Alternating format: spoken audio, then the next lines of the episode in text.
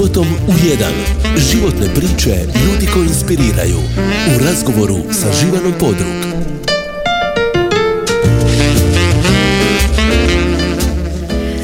Dobar vam dan, poštovani slušatelji. Ovo je godina u kojoj, već smo to govorili u ovoj emisiji, Šibenska košarka slavi nekoliko svojih jubileja, uz ostalo pedeset je godina postojanja kluba, a i četrdeset godina od one famozne utakmice s Bosnom devetog travnja kad smo postali i za nas barem uvijek ostali prvaci tadašnje države Jugoslavije. Moj današnji gost čovjek je koji je, ono, ja bih rekla, svojom rukom osnovao prije pedeset godina košarkaški klub tada Šibenik. On je naravno naš šibenčanin s Gorice, inače je diplomirani veterinar, jedan je od prvih koji su u Šibeniku uopće počeli igrati košarku, jer u to vrijeme to je bio prilično nepoznat sport za Šibenčane. Tomislav Zorić, dobar dan i dobro mi došli. Dobar dan vama i vašim slušateljima. Dakle, rekla sam, Zorići su s Gorice, ali tako? Da. Međutim, vi ne živite na Gorici. Ne, ja, moj otac je kupio kuću na Baldekinu tamo tisuću devetsto tridesete i dvadeset devete tu smo se preselili, to je bila kuća od Trgovca Jadronje, a on je napravio sebi novu kuću kod gimnazije, onu kamenu kuću. Onu na kantonu. Da. Uh-huh. E, kad spominjemo vašeg oca, ima jedna zanimljivost koju ja nisam znala dok mi vi niste rekli, a to je zapravo da je on dao napraviti onu poznatu okruglu trafiku na Poljani. Malo prije sam rekla Nataši, postoji u Šibeniku jedan štos, ono, naći ćemo se na kantunu kod, kod okrugle trafike, da, da. koja naravno nije imala kantuna. Kako je došlo do toga? Ta je trafika izgledala kao s nekih razglednica iz Londona ili ne znam Pariza. Da, ja sam onda bio dijete, ali ta se trafika počela raditi, bila je gotova tisuću devetsto četrdeset. Ona je bila napravljena od kamena bračkog i aluminija i stakla. Bila je okrugla, u, u, to je napravio kamen, ne znam ko, ali znam da je aluminij napravio Dante, onaj majstor kod Svetog Afrane. Dante Aleksić, mislim Aleksić, da se je, zvao. Je, Mi smo kod njega kupili prvu onu električnu peć na, na spirale. I ta trafika je napravljena četrdesete. Onda je došao rat i u toj trafici sam ja kao dječak prodavao novine i cigarete i sve, ona bila u vlasništvu moga oca do tisuću devetsto četrdeset sedme kad je nacionalizirana i onda je moj otac prešao raditi u Pilanu Ils, to je ona gdje je sada robna kuća, a tu trafiku su dalje prodavali invalidi do Drugog svjetskog rata. Sve negdje tamo do sedamdesetih kada je maknuta jer su napravljeni semafori. Točno tako, ne. Sve. Međutim, nije morala nestati. Ona je mogla naprosto biti premještena na neko drugo mjesto. Pa ja, pa, kad ja sam ovih devedesetih godina i kad se treba, došao povratak imovine, tražio u, u, u, u županiji gdje je ta trafika, rekla mi je ono što je srušeno, nema povratka. Prema tome, ona se mogla negdje sačuvati i maknuti metar dva niže i opet bi ta trafika na Poljani. Zanimljivo je kako je ja. vaš otac došao na ideju napraviti baš tu okruglu trafiku. Vjerojatno je negdje vidio. A vjerojatno je negdje vidio. Nismo o tome pričali, samo znam da mi je pričao uvijek da, da je velike novce dao za taj teren jer je morao kupiti deset kvadratnih metara Poljane i tu trafiku. To je negdje bilo u onim razmjerima oko sto dvadeset tisuća jugoslavenskih dinara. A to ovaj, u prosjeku, on mene uvijek govorio sto dvadeset volova. I sad kad te uzeli sto dvadeset volova, koji je to iznos? sto dvadeset volova napunili bi Poljanu. E, dakle, vi se sjećate Poljane iz svog djetinjstva, ona je bila e, betonirana u, kad ste vi bili dijete, jel? Ne, koliko se ja sjećam, ona ni, bila je betonirana za vrijeme okupacije Šibenika od strane Italije. Aha, dakle nakon početka... Na početka rata i tu je bio neki, napravili su neki za dizanje zastave, neki stup i svaki, svaki dan se tu dolazila vojska i to se podizala, spuštala se zastava. I to je bio jedan događaj koji su ljudi Šibenčani izbjegavali. U osam sati na večer. Na večer, prije, sedam i pol, uh-huh. bila velika šetnja, onda bi ljudi izbjegavali da ne bi dizali ruku i pozdravljali onim fašističkim pozdravom. Dok jedan put, pošto sam bio tu uvijek popodne u trafici, jedan dođe vojska ranije i zatvori sve te prolaze i cijeli, svi, svi narodi mora ostati na Poljani, a to je inače u to vrijeme Poljana je bila srce grada Šibenika, to je bila šetnja, znalo se gdje se šetu, momci, cure, studenti, đaci, radnici, gospoda i tako. Ko je šetao onim gornjim džirom? Gornjim šetali gospoda. A na, dobro.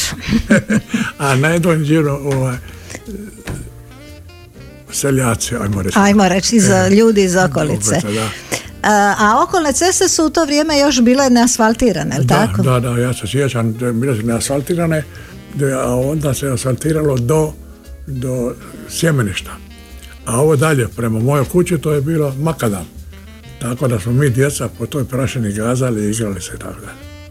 I vaš je otac vama kao djetetu dao da prodajete, uzimate novac, da, sve? Da, onda ja sam imao osam godina, devet godina i onda sam već išao sam, završio sam prvi razred osnovne škole za usta u Jugoslaviji i onda dva razreda u, za vrijeme Italije smo slušali u Jurovića. Aha, tamo gdje je poslije bio vrtić, tu je bila vama škola. Da.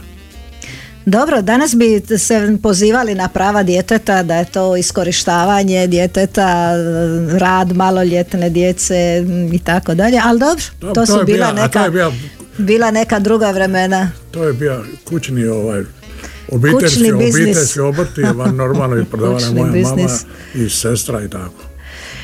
E, kasnije ste naravno išli u gimnaziju i koliko ja znam bili ste jedna ovako dosta dobra generacija u gimnaziji. Lani ste proslavili sedamdeset godina mature. Ovdje je nama bila gospođa Nike Gogala, e, vaša kolegica, da, iz gimnazije Gošća. Je, u gimnaziji je bilo u osmom razredu, onda tako se zvali osmi razred. To je ovaj četvrti, četvrti sad gimnazije, dobro? Bilo je nas osamdeset i dva đaka. Od toga je bio muški i ženski razred. Muški razred je imao četrdeset dva, a ženski četrdeset, time da su u ženskom razredu još bila četiri muškarca koja su učili francuski. A vi ste učili koji jezik? Engleski, mi je govorimo, a, a u prvi razred smo učili ruski. Onda kad je došao i Fon Biro, taj se ruski... Onda se više ruski nije, nije učio. učio Bili ste uspješna generacija, to sam htjela reći. Gotovo svi ste, svi ovi muški iz vašeg razreda su otišli na fakultet. A mogu reći i muški i ženske koji su otišli na fakultet da su završili studij. Mnogo dio žena nije išao, ali iz muškog razreda od nas četrdeset dva svi smo išli na fakultet. I od nas četrdeset dva svi smo završili fakultet, time da su tri bila apsolventi i nikad nisam pitao zašto nisu apsolvirali, toga što su imali dobre plaće i nisu htjeli apsolvirati. A u toj generaciji mojoj bilo je od ljekara, od arhitekata, akademika, profesora, inženjera, brodogradnje, strojarstva, pravnika, veterinara, liječnika, sve je bilo. Pričat ćemo još o vašem studiranju i o činjenici da su Šibenčani imali u tim poratnim siromašnim godinama svijest o tome da treba djecu školovati, ali idemo prije toga malo svirati. Izabrali ste, evo, vi ste izabrali, ja sam na početak stavila Vicu Vukova. Vjerovatno ga poznajete još, je li on... Kako ne, njegov brat Joško išao s mene u školu i čak smo zajedno pjevali. Eto, i pjevali ste. Da, Joško Vukov je bio izvanredan pjevač. To znam da on bio izvanredan, ali nisam znala da ste i vi pjevali. Eto, nakon šalili se, pjevali smo. Inače smo mi bili kao đaci vrlo složni, pjevali smo, ali u pjesme to bile one naše dalmatinske stare. A mi slušamo Tvoja zemlja po izboru mog gosta Tomislava Zorića.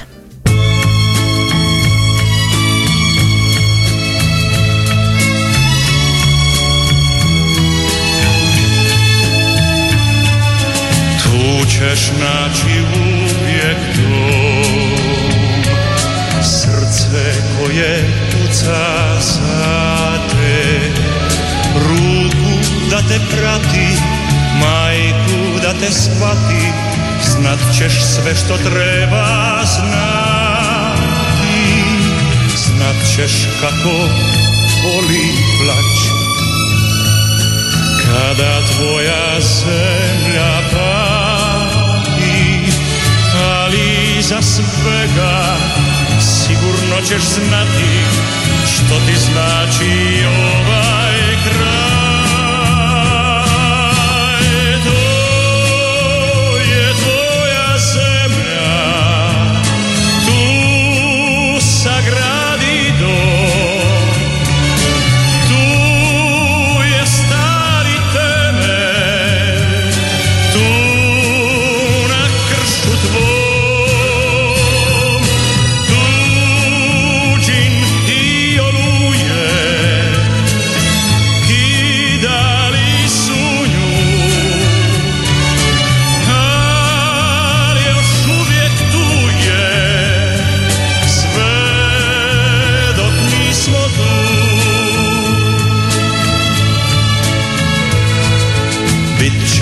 Bogat ko i mi, kralj što ne zna što je kruga, al na svojoj grudi koji ovi ljudi, bit ćeš velik ko i mi.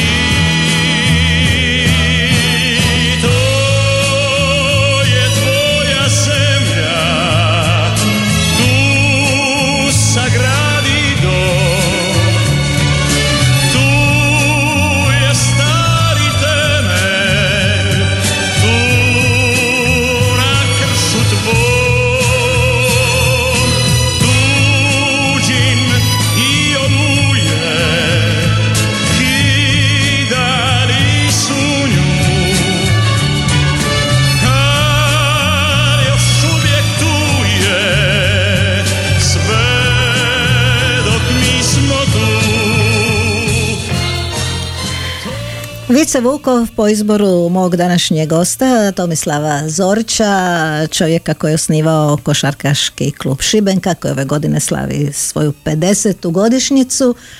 Inače, diplomirani veterinar po struci. Vraćamo se u tu pedeset drugu Dakle, poratno je vrijeme, živi se teško i siromašno. Međutim, Šibenčani svoju djecu šalju na studij u Zagreb i to, evo, gimnazijalce gotovo bez iznimke. Da, da. Prilično to zanimljivo. Je, yeah, prilično.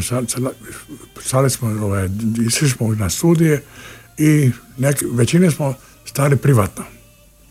A pošto je to bilo teške godine, mi, ja sam studirali, ja i sestra, stali smo na Trešnjevci u jednoj radničkoj obitelji gdje nismo imali ni ve ce, ni ništa, neko to je bilo sve, ni vodu. Pumpali smo vodu sa onom pumpom na Trešnjaci, a ve ce je bio poljski. I tako te... A došli ste iz svoje kuće u kojoj ste imali kupaonu? Kupaonu i sve skupa, znači došao sam iz provincije u Velegrad, a došao sam u gori dio. Znate šta se ja sjećam? Ja kad sam došla studirati, dakle to je već početak sedamdesetih, još su u ulici Proletarskih brigada, to je današnja Vukovarska, uz cestu bile one potleušice, što da, bismo da. mi rekli, dakle kuće u kojima ljudi su imali vodu još uvijek u dvorištima. Ja sam se uvijek čudila, Bože, Velegrad, pogledaj kako ljudi žive. Pa nećete vjerovati, te, te su bile tako strašne zime, temperatura bila minus dvadeset sedam snijeg bi pao u jedanaestom mjesecu i otopio se te, tek u svibnju. A meni je voda u mojoj sobi uvečer, iako sam palio, gorio sam peć na ugalj, ujutro Ujutro bi mi ovaj, zabio led u boci, u čaši. Led u čaši? Led u čaši.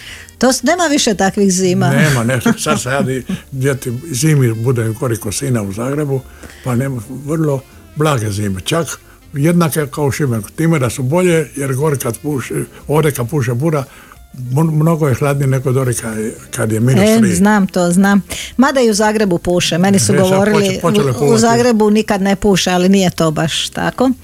E, je li bilo menzi, je li bilo domova studentskih u to vrijeme? Vrlo malo. Doma bila Lašćina i ona je tamo, ne znam kako zove, u centru grada. Kod džamije. Kod džamije je. Kasnije bio Moša Pijaden. E, tako je onda. A mi smo suglavnom hranili u menzi, to je bila takva lateni pijati, time da bi sidili nas četvoro za stolom i jeli bi, a iznad nas su stali pod čet, dva puta po četiri osobe, tako da to bilo ko brže pojede, moraju doći inače dižati. Tako da studentice bi mole, daj momci da malo polakše jete da i mi nešto pojedemo. To je takva bila vremena, a za tu menzu bi cijelu noć čekali da bi se upišemo u nju, zato što je bila malo masnija.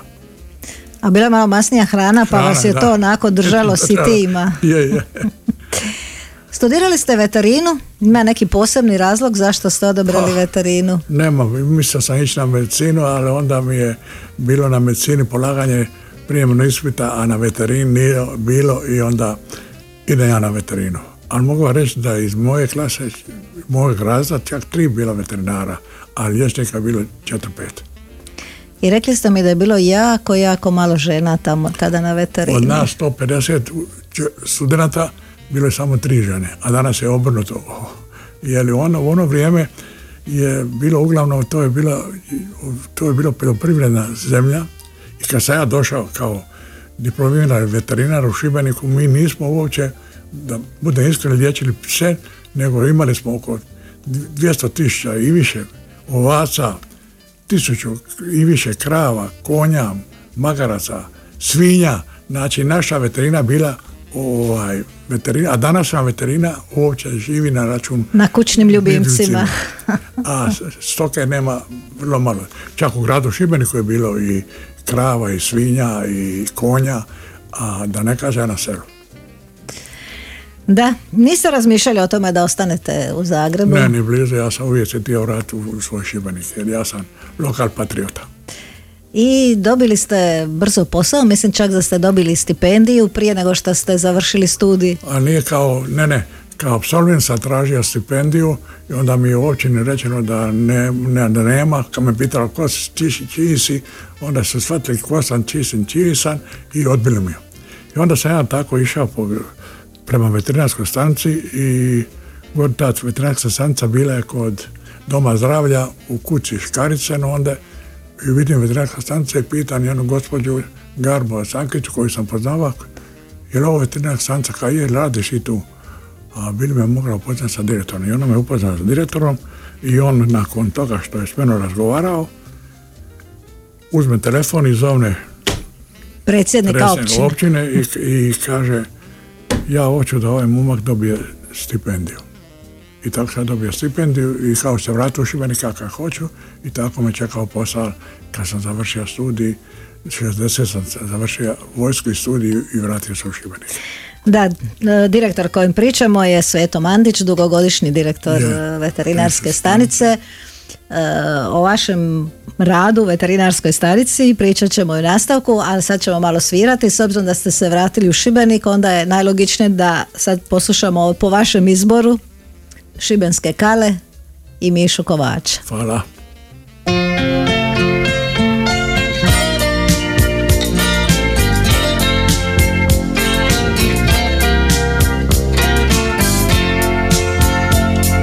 Zvone i sad moje kale, koracima dragom pismom ostale su iste kale, samo ljudi isti nismo.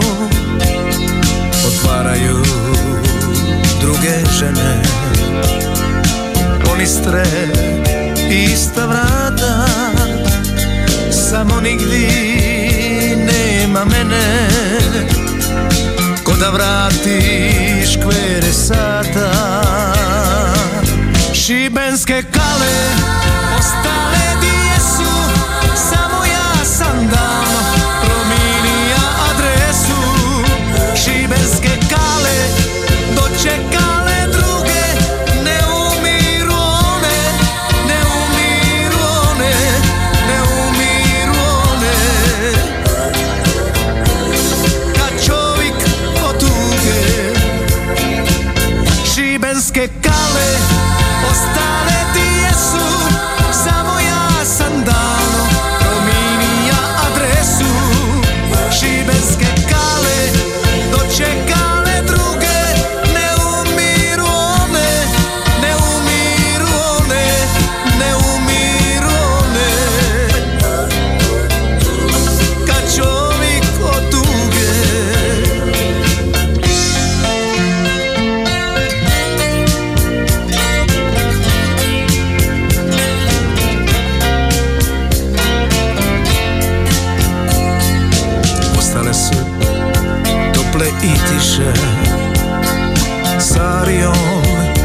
prošlo plita, samo name niko više ne računa i ne pita. Otvaraju druge žene, ponistre ista vrata, samo nigdi nema mene. Ko da vratiš kvere sata, šibenske kave ostale di jesu, samo ja sam davno promijenio adresu. Šibenske kave dočekale druge, ne umiru one, ne umiru one, ne umiru one. Kad čovjek od tuge. Šibenske kale, ja uvijek moram ovako malo, malo zapjevati uz, uz Mišu Kovača. Dakle, kaže Mišo, ja sam odavno promijenio adresu, moj Uh, gost današnji Tomislav Zorić svoju adresu nije promijenio nikada. Nikada. Danas živite u toj kući, kako se sad zove ta ulica? Bože Peričića. Bože Peričića, nekad se zvala... U toj tri... kući sam se i rodio. Eto, ta se ulica nekad zvala trideset treći Studenoga, tako je. je ulica, mi bi rekli kod mrtvačnice. Tako je, kod mrtvačnice. Uh, vratit ću se malo unatrag ovoj priči jer će, mi biti, jer će nam biti važno za nastavak priče. Kad ste išli u gimnaziju u Šibeniku se nije igrala košarka. Ne, u ono vrijeme kad sam išao u gimnaziju mi smo igrali samo nogomet kao mulci, kao dječaci, kao đaci i bile Veslarski klub Krka. To su bila, znači Šibenik i Krka, to su bila dva pojma u ono vrijeme za Šibenik. Tako da smo se mi bavili nogometom i dođe jedan profesor iz gimnastike po kazni, res koristi zlatko i vidi nas jedan devedeset, svi og, ogromni momci, kaže šta vi igrate? A mi kaže imamo nogometa, jeste igrali košarku? Nismo nikad. I ona se uveo u tu košarku i kad je on otišao ča, ovaj, premješten, mi smo nastavili igrati košarku do, na Poljani, na, na Šubićevcu, na tenis igralištu i na, na Pod, na terenu koji smo sami napravili između preparantije, to je učiteljska škola gdje je Zara Fina i Zvonika Gospe Vangrada. I tu smo igrali vrlo dobro košarku, a glavni igrač je bio Branko Vojanović i Mita Boranić. Oni su bili malo i njeno iljadica, oni su bili stariji, a mi smo bili mlađi i tako. I bili nas jedno dvanaest petnaest igrača, tu smo igrali vrlo dobro košarku. I kad smo maturirali, otišli smo na studij i tako prestala košarka. Dobi došla druga generacija gimnazijalaca koji su počeli igrati košarku, a naročito se košarka u Šibeniku digla dolaskom profesora Ivice Slipčevića kao nastavnika tjelesnog odgoja u gimnaziji. Da, poznat je bio ovaj košarkaški klub gimnazijalac, sve su cure bile ovaj, zaljubljene u košarkaša, one su bili glavne face u gimnaziji. Vi ste prestali u tom trenutku, više niste imali veze ne, ne, s košarkom ne. do tamo neke godine. Znači vraćate se u Šibenik i radite u veterinarskoj stanici, idete po terenu, da. ovce, krave, konji. I, i, onda, i onda mi direktor Mandić kaže, ajde ti meni osnovi veterinarsku inspekciju. Ja sam osnovao veterinarsku inspekciju, to je bio Stari Pazar, a ured mi je, ili, ured mi je bio u kući Berića, odnosno gdje je bio kafić Pati, gdje je sada, gdje je sada ona, Bobis. Bobis. Da, to je bilo preko puta, bilo je zgodno jer je bilo preko puta pijace. Da, preko pijace. puta, onda je dolazilo mnogo, i onda se to dosta kontroliralo i dolazak, ali mogu nam reći da u to vrijeme u Šibeniku bilo samo mesopromet i ovo za Božić i tako zimi su dolaze tuke i Slavonije i to smo mi pregledavali i ove dućane. I? I kasnije sa... Jedno, nakon nekog vremena, meni veli moj direktor, na šta je natječaj za, direktor, za direktora mesoprometa, ti ideš tamo.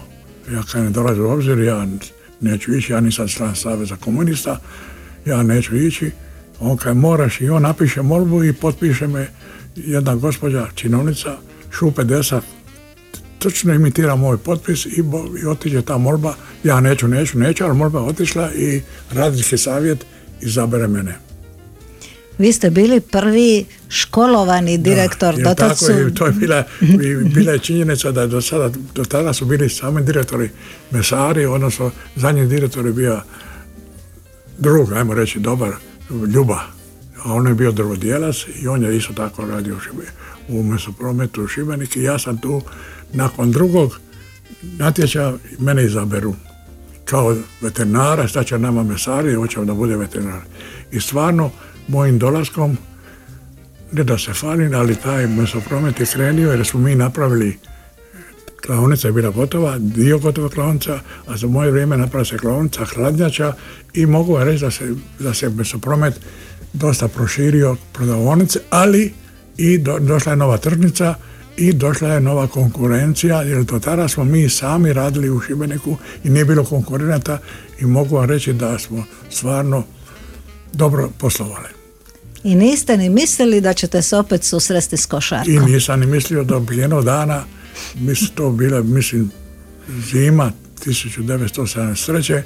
Zove mene tajnica iz Socijalističkog saveza radnog naroda, to u to vrijeme, da dođe na, kod druga Mladena Radić. Radića.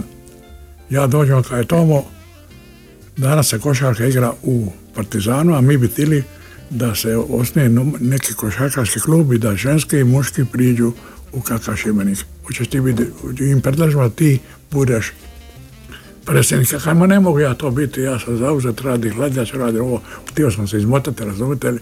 A on kaj, ne, ne, ti si glavni jer nisi do sad bio u košarci, a znam da se igra košarku i da nisi, ne, nisi, nisi za nijednu struju. Ovdje su neke struje, a ja kaj, dobro, na koncu, on kaj, ja kaj ne mogu.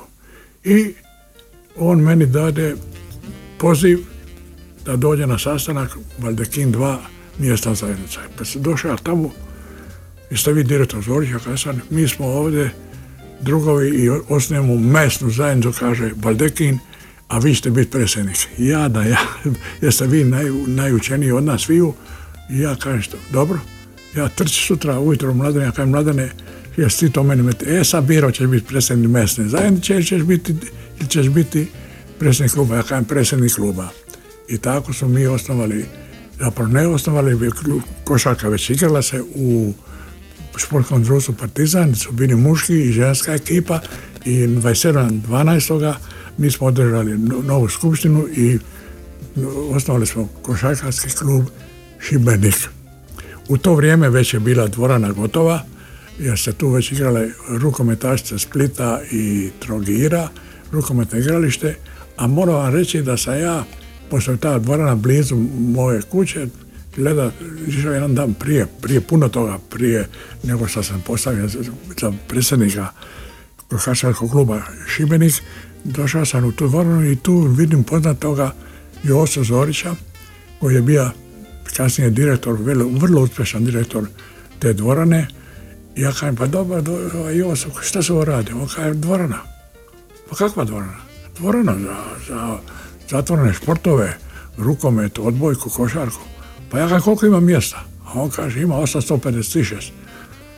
A ja, osamsto pedeset šest. Pa ja kažem, pa, pa ako dođe neki rukometni klub, odbojkaški klub, košarkaški klub, pa gdje će publika, pa ko će ovo napuniti? Ja kažem, ha ne znam. I tako dođem ja za predsjednika i imali smo, rekli smo, sad ćemo govoriti o košarki, imali smo žensku i mušku košarku. Ali ćemo najprije malo svirati, pa ćemo se vratiti. Može, može. Znači, mi smo sad smo u sedamdeset trećoj godini, osnovan je košarkaški klub, evo koji ove godine slavi svoj pedeseti rođendan, a vi ste odabrali Prvić Luka, ti i ja. Kakve veze vi imate sad sa Prvić Lukom? Nikakve veze, ali tamo se pjesma svistila i čuo sam pedeset jedan godin dana i onda kad, sada, kad sam bio u zimu u Zagreb, svi Šibenčani, ja sam snimio na mobitel, to su bili oduševljeni s tom pjesmom. Ovdje meni piše Bagatin, to je trio, duo, ne znam šta je danas Bagatin, Prvić Luka, ti i ja. Ajmo poslušati zajedno, ja i nisam čula. Vrlo lijepa pjesma.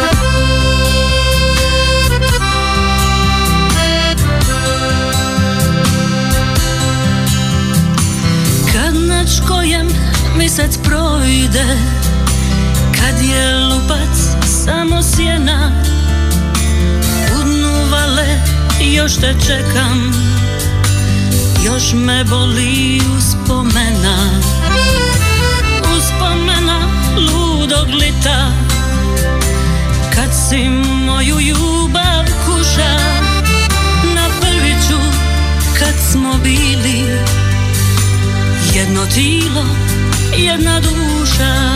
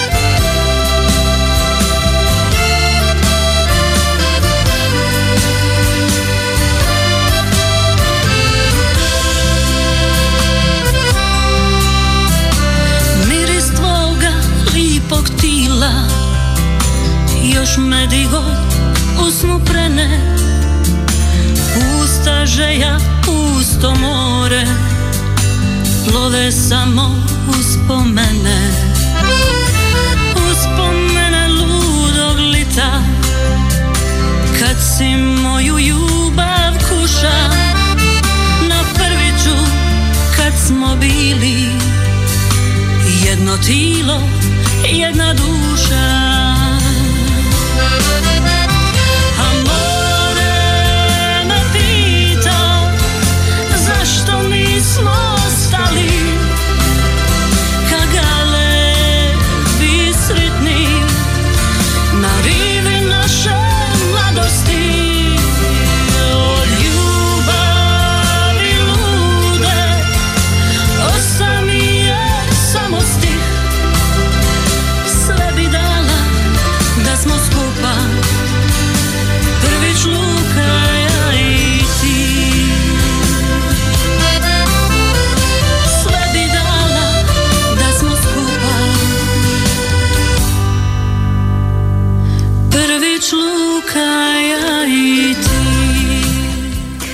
Moram reći da zbilja lijepa pjesma uh, Ivana Bulat uh, i ovaj glas koji smo čuli, a Tomislav Zorić je moj gost.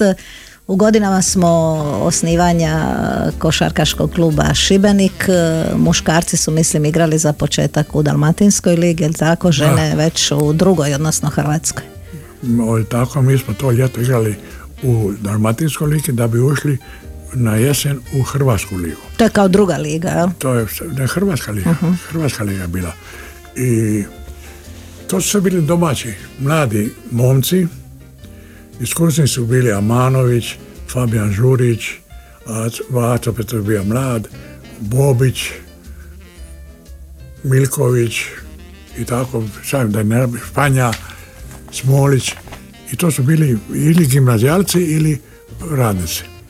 Međutim, Aco Petrović vam je rano otišao. Ne, polako, nije baš tako. Aha, to smo dobro, mi onda igrali, igrali smo ovaj, tu ligu i ušli smo u Hrvatsku ligu i tu smo igrali dvije godine i nakon dvije godine sa Acom Petrovićem smo ušli u, drugu, u ne, ušli smo u, u Hrvatsku ligu. I u to vrijeme smo vidjeli da ovoj naši momci nećemo ići naprijed ako ne ne dovedemo neke igrače sa strane. Tako je, prvi igrač koji je došao u Šibenik bio je Nino Jelavić. On je igrao za Karlovac i onda je došao Brkli ovaj, Poljak i Brljević iz Solina. I tako smo već pomalo ulazili ljude sa strane i mi pojačali smo. I, i klub smo pojačali time da je došao za tajnika Joško Šupe. On je, on je, možemo reći, zbilja legendarni da, tajnik, on je došao kluba, tajnik kluba. Ja sam bio prezadovan s njime i došao je Jakšić Milan za financijski. Svi ga znamo kao Bimba. Bimba, da. Tako da smo mi organizacijski počeli pomalo klub.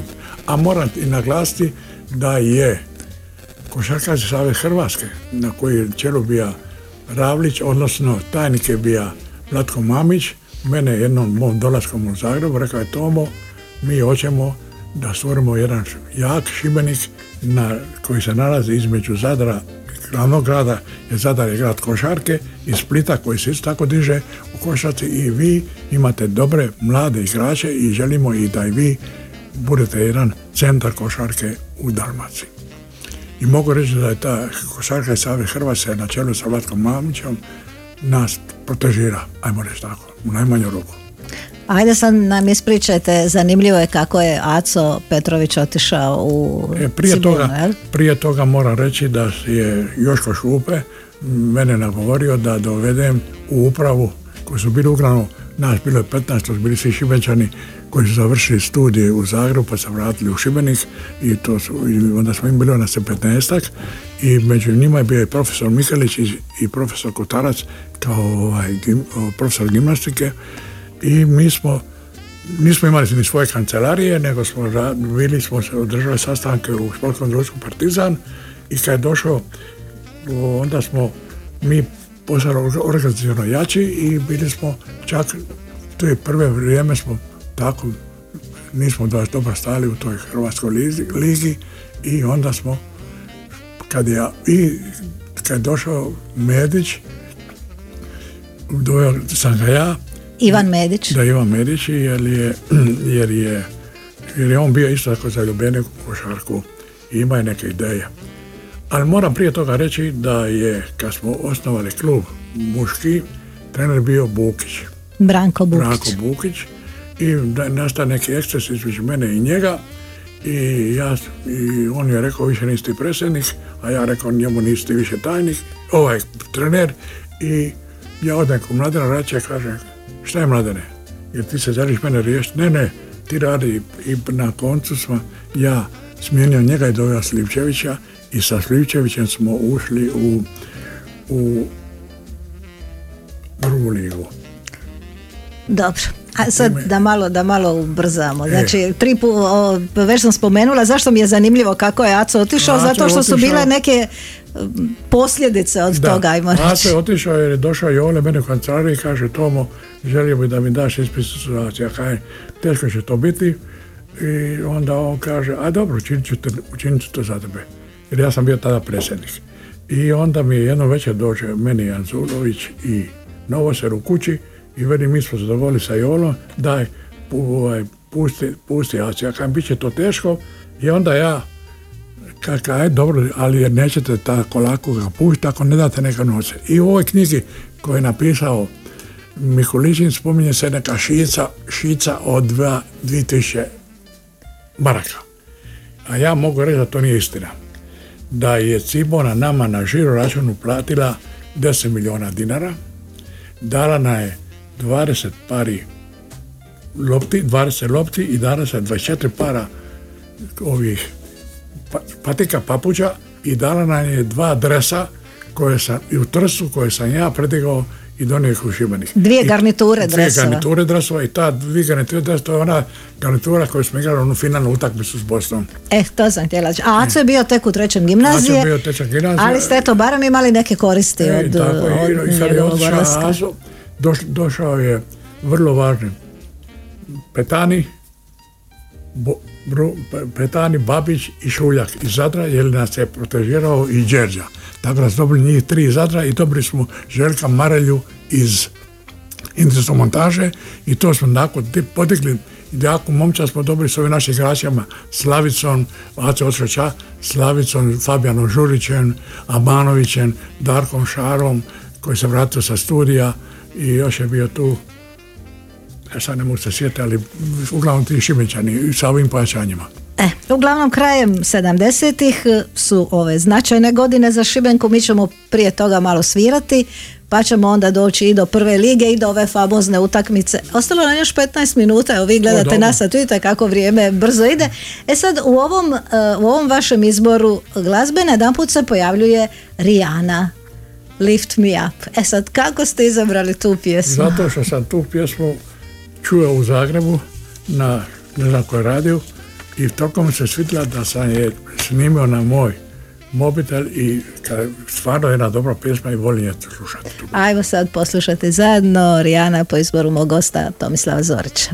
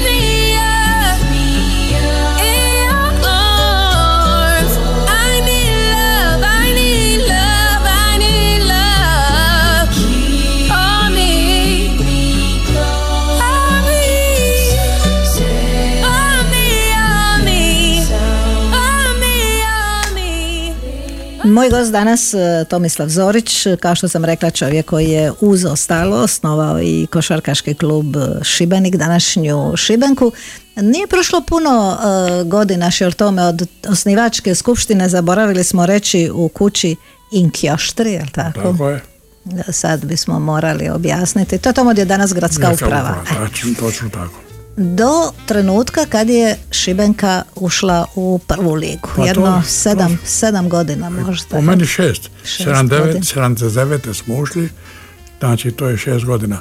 Veli, imali smo stvarno uspjeha u tim nastupima, u tim ligama, hrvatskim drugim ligama, i imali smo onda dvije utakmice famozne koje su, koje su učinile to da je ta dvorana koja sam ja rekao da će od biti mala mjesta, bila to za utakmicu sa, sa slogom iz Tuzle, bila je toliko malena da je bilo oko tri tisuće gledatelja, i tu utakmicu smo dobili nakon produžetaka za zadnjim košom koji je zabija Slavica, njeno Slavica, i to je bio takav unebes divota, svi su, a ljudi su stajali na samom parkiru. Park, Sjećam se ja toga, bila sad ja na tim utakmicu. I onda smo imali sljedeću utakmicu, ako dobijemo Celje u Šibeniku, ulazimo u prvu ligu. Tada je bio trener Kessler, momak iz Zagreba, koji nam je preporučio Vlatko, Vlatko Mamić, i on je bio izvanredan radnik i stvarno je mnogo učinio za naš, za naš klub, i zahvalni smo mu i svi mi u upravi što je tako bio. I onda kad smo ušli u prvu ligu, Medić, koji je tada bio predsjednik, jedan, jedan od glavnih predsjednika u našem klubu, on je napisao pismo Čosiću i Slavniću, bili došli igrati za naš klub. Čosiću i Slavniću? Da. I ono kada je meni prema, pa piši pismo, ali kada će deće doći. Papir sve trpi, jel? Tako je. I na koncu Čosić je uljudno odbio, a Slavnić je prihvatio.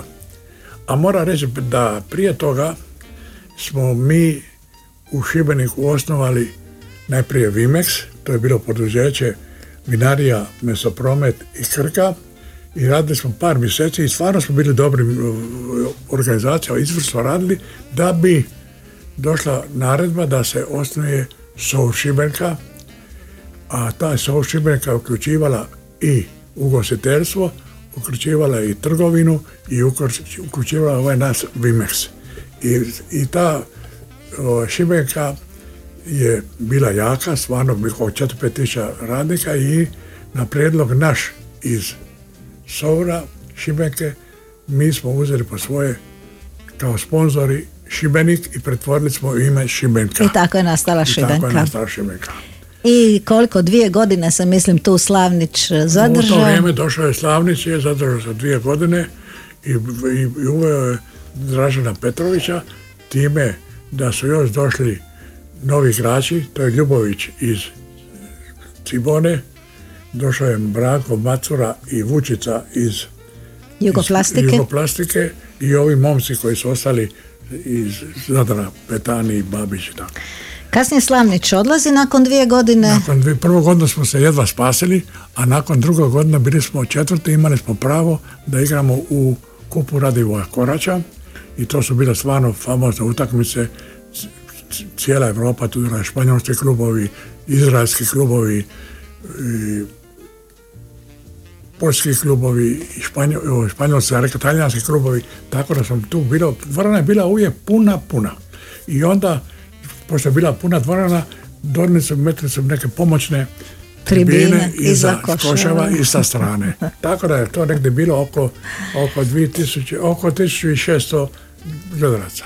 A morao još to reći da sam u to vrijeme kao predstavnik kluba Šibenke bio član udruge prvoligaša u Beogradu.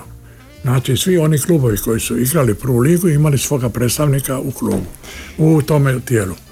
I bili ste potpredsjednik? Bio sam potpredsjednik to je te godine tisuću devetsto osamdeset druge osamdeset treće i došla je ta famozna utakmica, time da se nismo dogovorili sa ovim Slavnićem, tako da je Slavnić ošao na, nakon osamdeset druge godine iz Šibenke, a dolazi Vlado Đurović. I Jarić, tako. I Jarić, Jarić, Jarić je kao da. Igrač. Ali Jarić je bio kad je još i Slavnić bio. I sad dolazi ta famozna utakmica s Bosnom, vi ste glavni organizator. Ja kao, a situacija... Ne, ja sam kao organizator utakmice. Aha, da. A, u, a s mene je bio i ovaj moj predsjednik iz Beograda, da nas dva to organiziramo. Stvarno moram reći da je to bilo preko tri i pol tisuće gledalaca, bila je takva gužva, ali ne znam kako su ušli, ušli su unutra. Ja bila, svjedočim. E. Glazba svirala, e. pa svirala, pa se bunili, pa prestala svirati, pa svašta. Nije bilo lako u tim uvjetima organizirati utakmicu. Yes. Ali sad je važno šta je rečeno nakon utakmice. Tako je, nakon utakmice, pošto sam ja bio kao predstavnik kluba u organizaciji, bi, poslije svake utakmice košarka piše se zapisnik. Te zapisnik sudjeluje oba dva suca i delegat. I onda doli u prostorijama, bio sam ja i ovaj, ovaj iz Beograda, i na koncu dođemo do toga da je utakmica regularna. I u zapisniku nigdje ne piše da je bilo problema. Znači suci i, i ovaj delegat i, i nas dva potpišemo da je sve u redu. Podelio sam medalje, pehar, Dirija i Tupurkovski, tako nastane takav neviđene slavlje u Šibeniku da je to ne, ne pamti se. I mi smo slavili dugo noć i sutra dan ja nisam išao na jedan ručak koji je bio na Brodarici u Zlatoj ribici, a tada je bio predsjednik Mirko Mirković. I, i onda se ovaj, ja sam poslije ručka stojim i zvon, zvoni telefon. I kaže mi žena, zovete Beograd. Ja uzmem telefon i on kaže, slušaj Tomo, bio je, bio je sastav predsjedništva Košarkaškog saveza Jugoslavije i poništena utakmica. Pa zašto utakmica poništena? Pa ti zbije jučera, sve je bilo u redu, podirili se pehare. Ne, poništena utakmica radi neke sekunde, ja kajem, ma daj, bando jedna. I ja sam tako bio izvan sebe da sam im toliko izvređao i tu Purkovskoga i njega i na osnovu toga su me kaznili doživotno. Imam kući papir gdje sam doživotno kažnjen jer sam vrijeđao njih. A da vam još rečem, i kazni su dobili i predsjednik Šibenke Mirko Mirković jer nismo tili igrati utakmicu u Sarajevu i tajnik... U Novom Sadu. U Novom Sadu i tajnik, tajnik ovoga Joško Šupe na dvije godine. Da bi sve to poništilo nakon jedanaest mjeseci. I vratilo vam mogućnost da opet budete ali, u košarci. Ja, mislim, ja, ja vam moram i to reći da na toj utakmici bio je u delegaciji Bosne, bio je direktor Blum. To je bio neki jak direktor Željezare Zenica, bio jak politički čovjek u Bosni i Hercegovini i u Jugoslaviji. I ponišla se utakmica i moje mišljenje od toga što je u toj godine održana Olimpijada zimska u Sarajevu. Da, sljedeće godine. A da bi to, da bi to dokumentirao, mogu reći da je prvo svega nama, nas nije izbacilo iz, nika, iz lige, što je bilo normalno, nismo tijeli ići igrati, izbacilo u niži rang takvičenja. Nama je, u, nama je ovaj, ukinulo sve te nakon jedanaest mjeseci ovaj, te kazne. kazne i, I uglavnom, a mi smo, za nas smo mi prvaci, a Vasil Tupurkovski je bio, bio je. Ljetu u Šibeniku i čujem da nije baš prošao ugodno njegov susret s Bimbom, ali idemo mi svirati još malo, evo vi ste rekli Doris Dragović bilo šta, pa naš kolega Darko Vrančić je odabrao pjesmu koja se zove Tek iz navike, imamo još samo nekoliko minuta.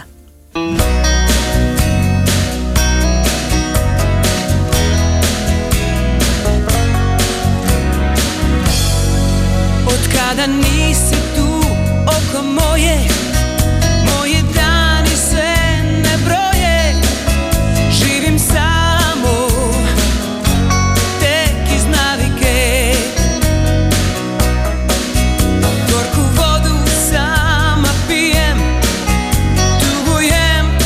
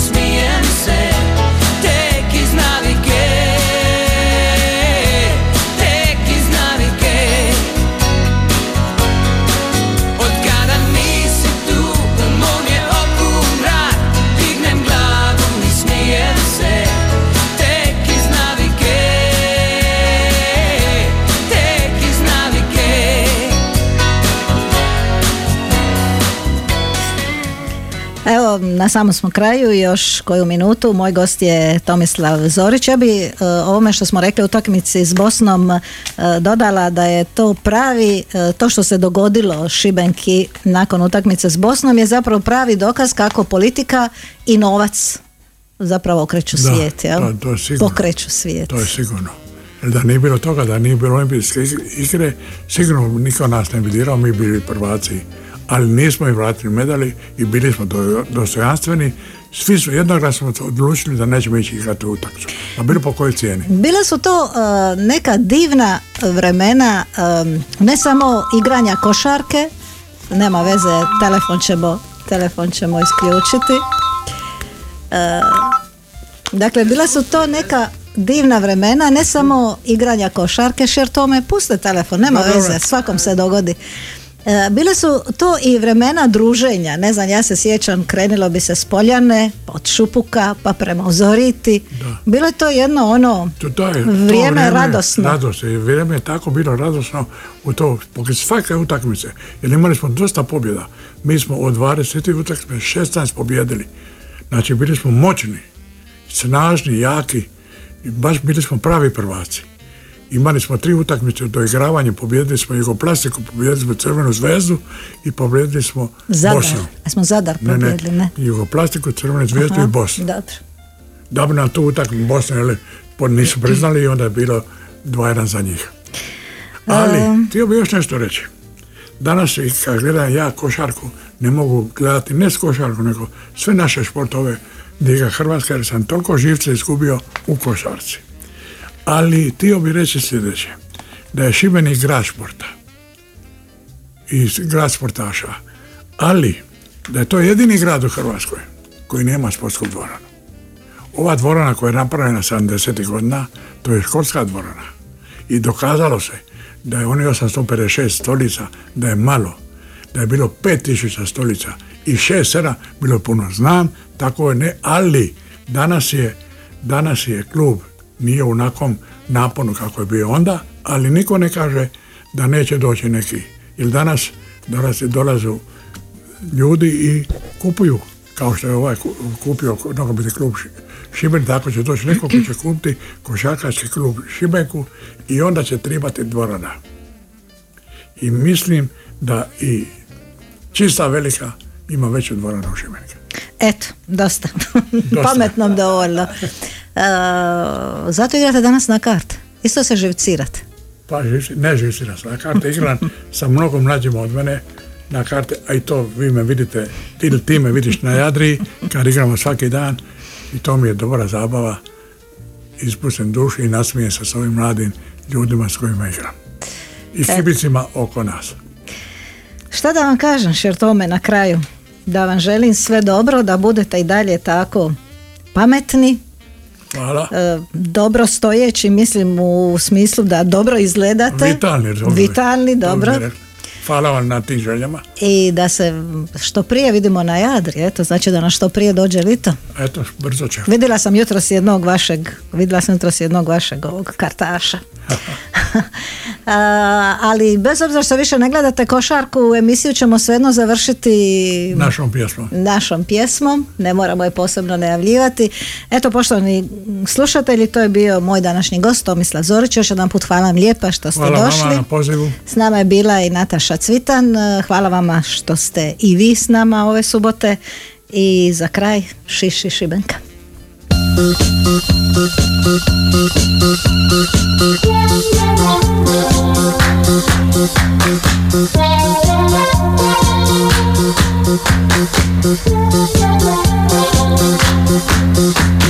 Sama smo kad se pobjeda slavi i kada oslim bolji ste i jači. Sama smo uvijek i kad se gubi jer mi smo vaši vjerni navijači. Zajedno se borimo mi, zapjevajmo zato svi. Ši, ši, Šibenka pravi je borac, uz nju se bori Gorica i Dolaz. Tako se naša pobjeda rađa, bori se skupa crnica igrača, ši, ši, šibenka, pravi je borac, uzno se bori, crnica i dolac, mori se skupa, plišac i baruš, pobjeda je naša, hoćemo koš!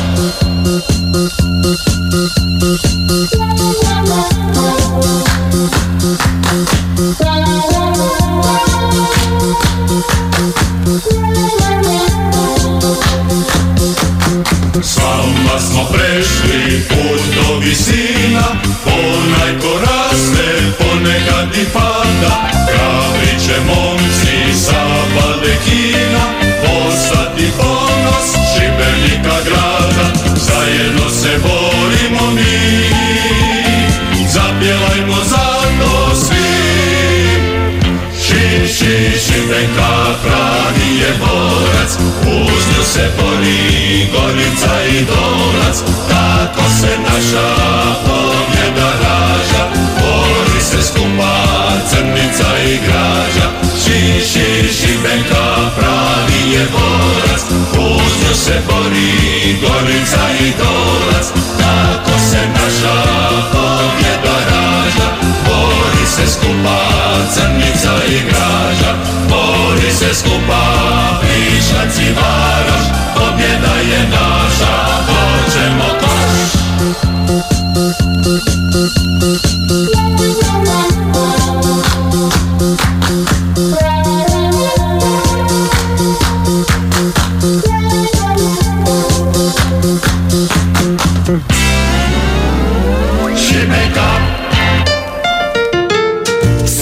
U jedan.